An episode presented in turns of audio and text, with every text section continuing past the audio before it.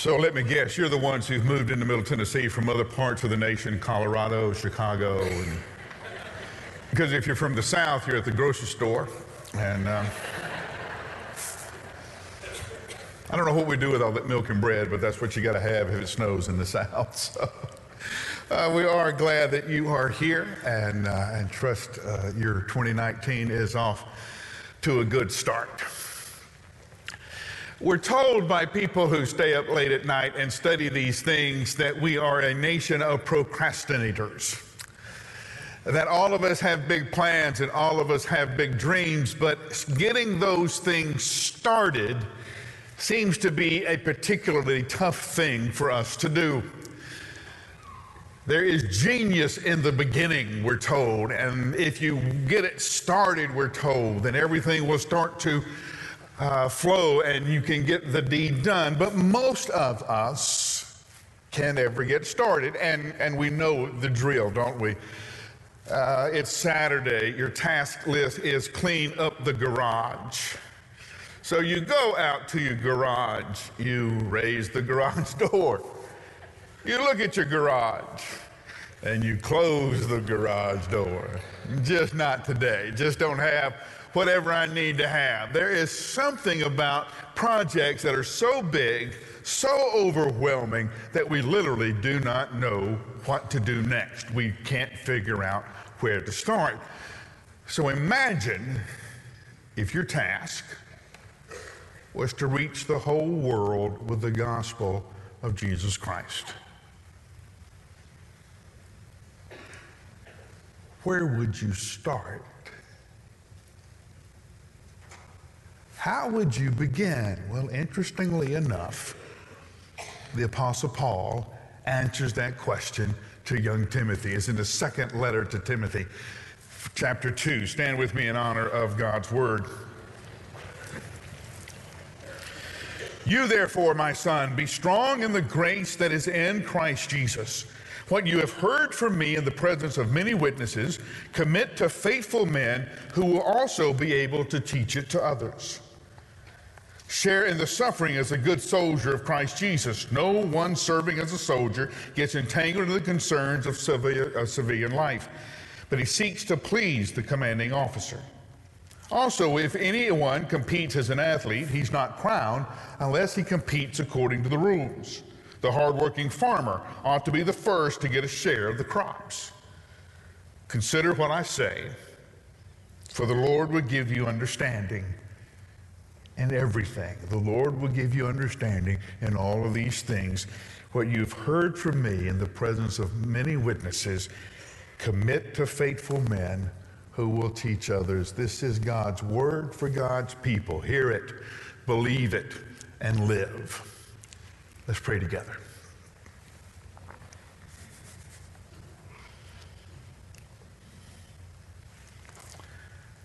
From you to Paul, from Paul to Timothy, from Timothy to all the churches, and at last, finally down to us. We face such a daunting task that we don't even know where to begin.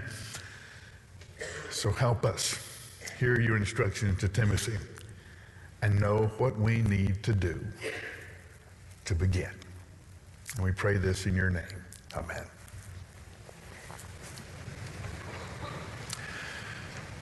We think 2 Timothy was Paul's last letter.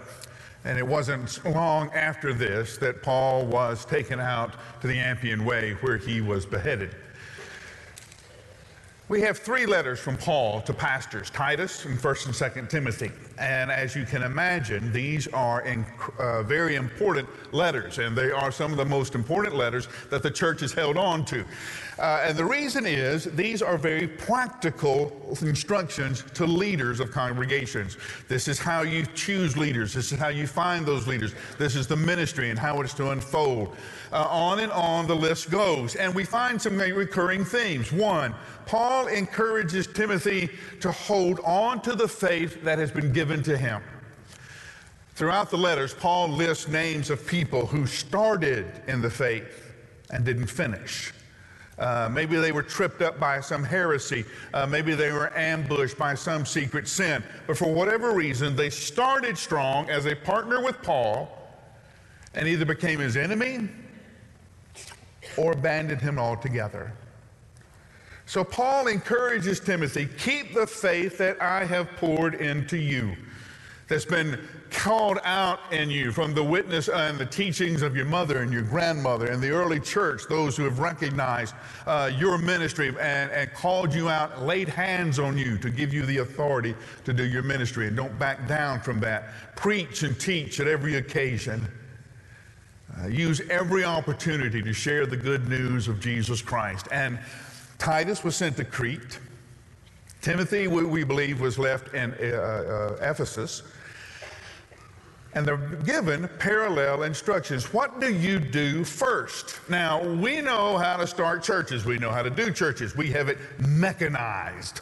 Uh, we have a system. And what you do is you draw a big crowd.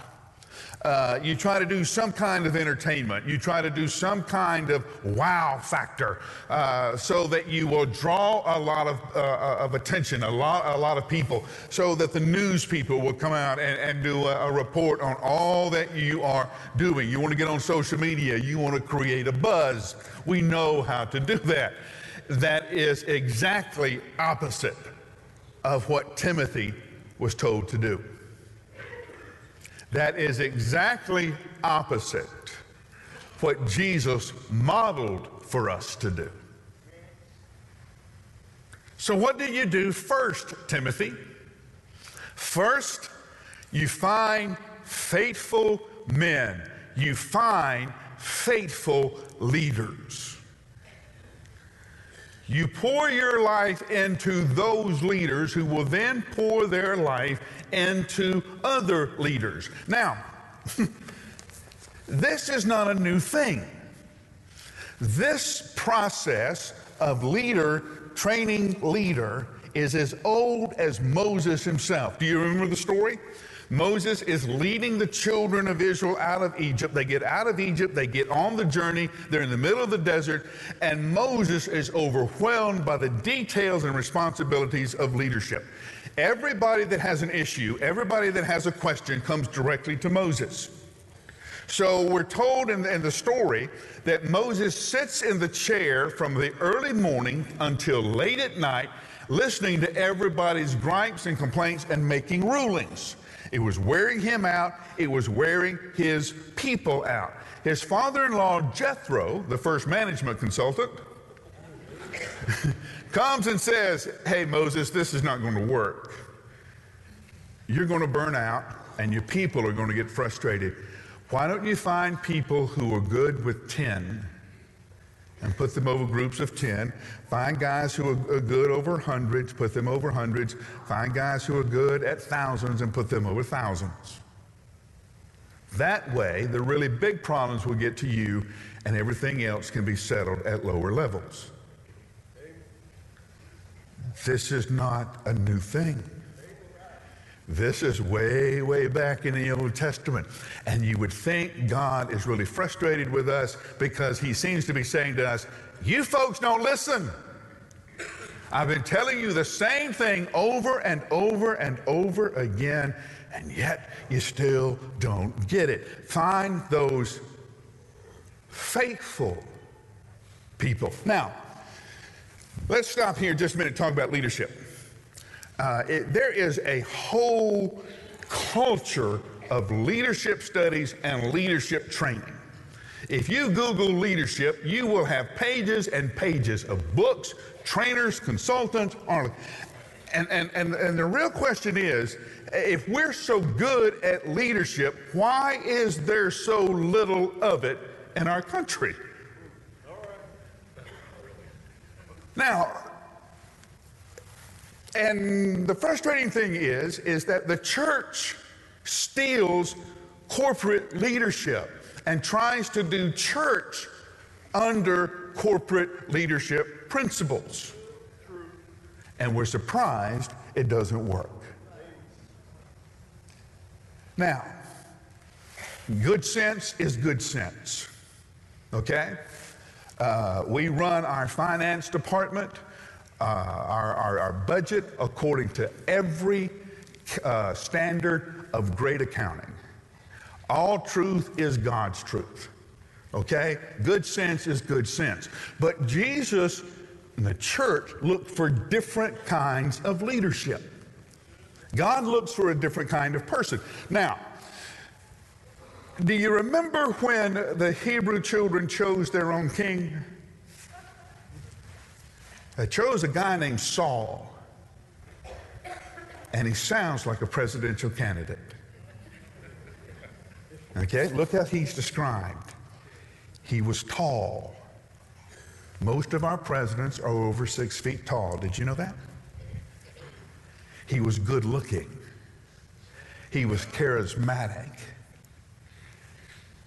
Everybody looked up to Saul. His reign was an absolute disaster. God tells Samuel, Go to the house of Jesse, I'll show you the next king. Samuel goes to the house of Jesse. Jesse brings all of his sons to see Samuel. They're tall, they're good looking. And, and, and Samuel keeps saying, maybe this one. And every time God says, no, not that one. Finally, now get this, listen to the story. Finally, Samuel says to Jesse, Do you have any more sons? What father forgets his son? What did Jesse do? Turn around, one, two, three, four, five, six. Hey, I think we're short one. Yeah, there's David. Where is he? He's keeping the sheep in the field. Go get him. Why? Because God tells Samuel, I do not judge people the way that you do. I look at their heart. Amen. Not how tall they are, not how charismatic they are. I look at their heart. I'm looking for people who are faithful. Now, do you hear that as a compliment? All right, here we go. Somebody walks up to you and go, Hey, do you know Mike Glenn? Yeah, I know him. Well, tell me about him. Well, he's faithful.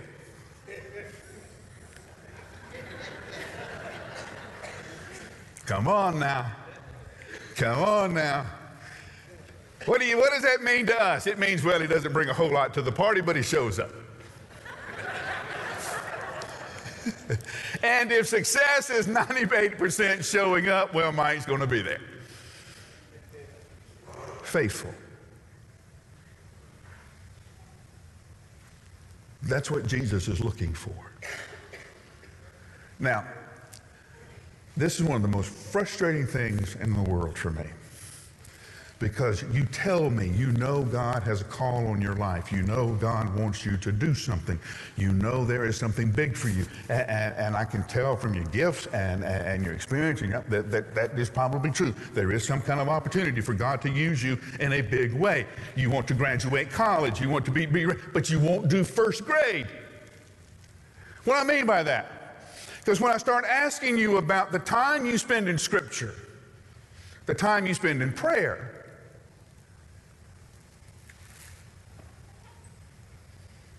Well, you're too busy for that. You intend to, you mean to, you're fixing to get ready, but it doesn't ever happen. How is God going to teach you the second and third lesson if you won't learn the first? Now, what would happen if somehow uh, Eric Clapton walks up to you tomorrow, or the world's, the world's greatest guitar player. Maybe Duane Allman, I could argue, but we'll, go, we'll do that another time. Let's just say that Eric Clapton walks up and says, Hey, I've watched you. You have some talent. Why don't you meet me tomorrow morning and I'll teach you how to play the guitar? What would you do? You would call every appointment you had on Tuesday. Right? I can't be there. I have to cancel. Please ask me why.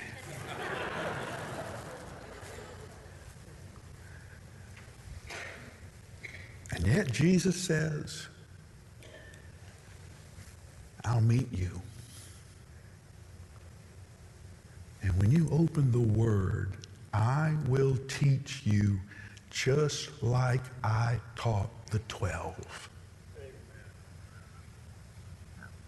And I will teach you great and wonderful things you don't even have an idea to ask about. And I'll teach you in the privacy of this conversation. And when the moment is ready and when you're ready, I'll reveal you to your purposes and to the community and world around you. Find those faithful people, those people who have been walking after Jesus for a long time, and then who will pour their lives into other people. Now, a lot of us love Jesus. We love being with Jesus. We love the scriptures. We love the study. We love everything we learn. We just don't like people. Come on now. It was just me and you talking. I understand, okay? And you've tried it before. You, you've, you, you, you've tried to be in a Sunday school class. You've tried to lead a group, and the people aren't serious. The people don't show up. Uh, uh, they're, they're frustrating. They're aggravating. They do stupid stuff. Right? You'll be in, you'll be in one of your meetings. Somebody say, "Hey, I'm thinking about doing this," and you say, "Hey, that won't work out. This, is, this, that's a disaster." And they go, "Do it anyway." Then they call you on the phone, go, "Hey, you know, I did what you told me not to do. Yeah, it didn't, it didn't work out well." And I don't know, you don't have to go to zero. You've got to go back to this person in the negative numbers. You've got to work real hard just get back to zero. And it's real easy to say, you know, I'm, I'm tired of this. I'm frustrated with this. I don't want to do this. I love you, Jesus. But I just don't want to spend any time with people. It is frustrating. But what happens if, if, if Titus gets real, real close to Jesus but doesn't tell anybody? What happens if Timothy grows deep and rich in wisdom and never shares that with anybody? You know, Titus and Timothy told somebody who told somebody who told somebody who told me. Who told you? Now, Paul seems to be anticipating that question because his next, his next thing is be prepared to suffer. Now, let's, let's hold it just a minute and, and let's understand what he means by suffering. Uh, spending holidays with your in laws is not suffering. Uh, having a, a, teenager that slams the door in your face, that's not suffering. That's life. Okay? Life is hard, life is difficult. And there's some pain you endure just by being on this planet, just by being a human being.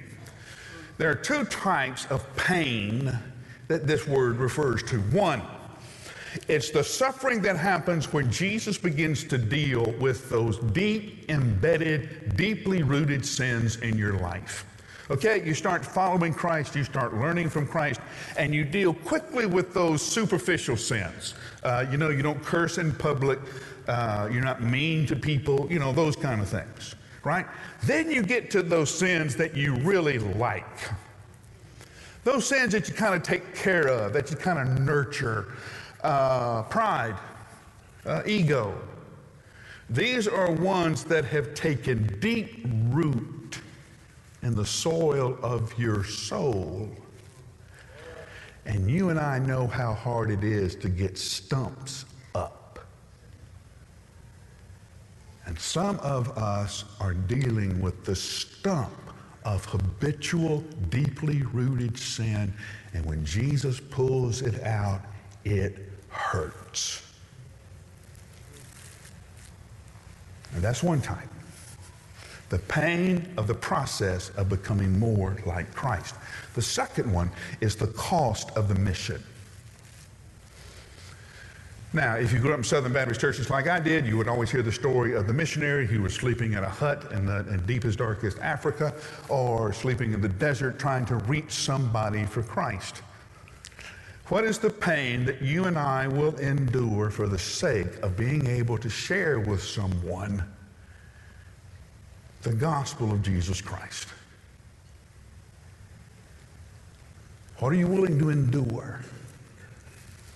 What are you willing to pay? What's the price? Everything has a cost. And you pay for it one way or the other. Now, suffer is a good soldier, which means one, you stay out of civilian business. That doesn't mean you're not involved in local government or anything, eh, but it does mean you don't spend a whole lot of time with things that don't have anything to do with the kingdom of God. They don't last. You endure it. You pay it. You keep your focus on pleasing the Lord Jesus Christ. You compete and you discipline your body so that you can compete and win as an athlete. You discipline your time and your focus and your work like a good farmer so that the harvest is plentiful and can feed not only you and your family, but many, many people in the community. Faithful people who will then pour their lives into other people. We do that in the training of our pastors, our campus pastors. We do that in training of our leaders, and you'll hear a lot more about the Leadership Institute and how we're going to be training everybody to be involved. We, we, we want to start 100 churches. And that means a lot of you will be involved in the, in the beginning of those 100 churches. So we pour our lives into you, and you will then pour your life into someone else. And what happens is the family of God is recreated. Brothers and sisters find each other. Parents find new children. Children find new parents. And some of you will get involved in the life of a young couple and you will reparent them in the teachings of the Lord. You hear that? You will reparent them because they didn't grow up in a family that taught it. They didn't grow up in a, a, uh, a family that lived it. You will show them what a committed marriage looks like. You will show them what a committed parent looks like.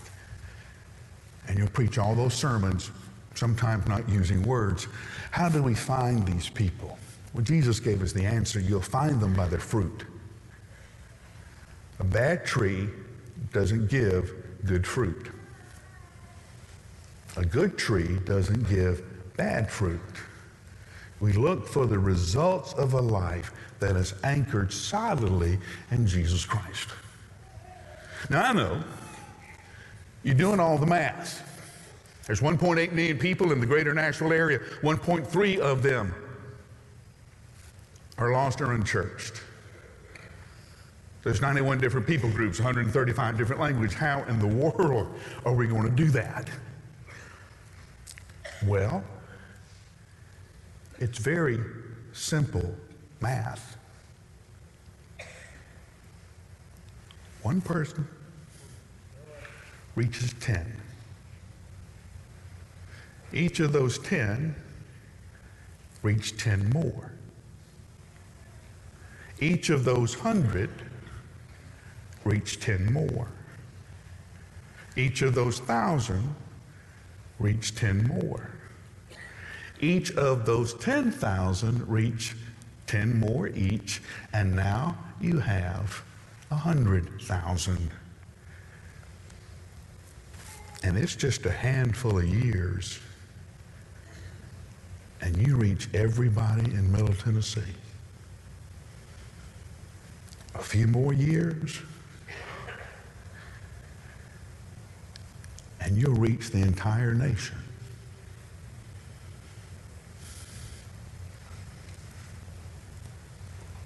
But first, you have to start. Now, the good news is, we don't need many of you to start. After all, Jesus started all of this with just 12. Let's pray together.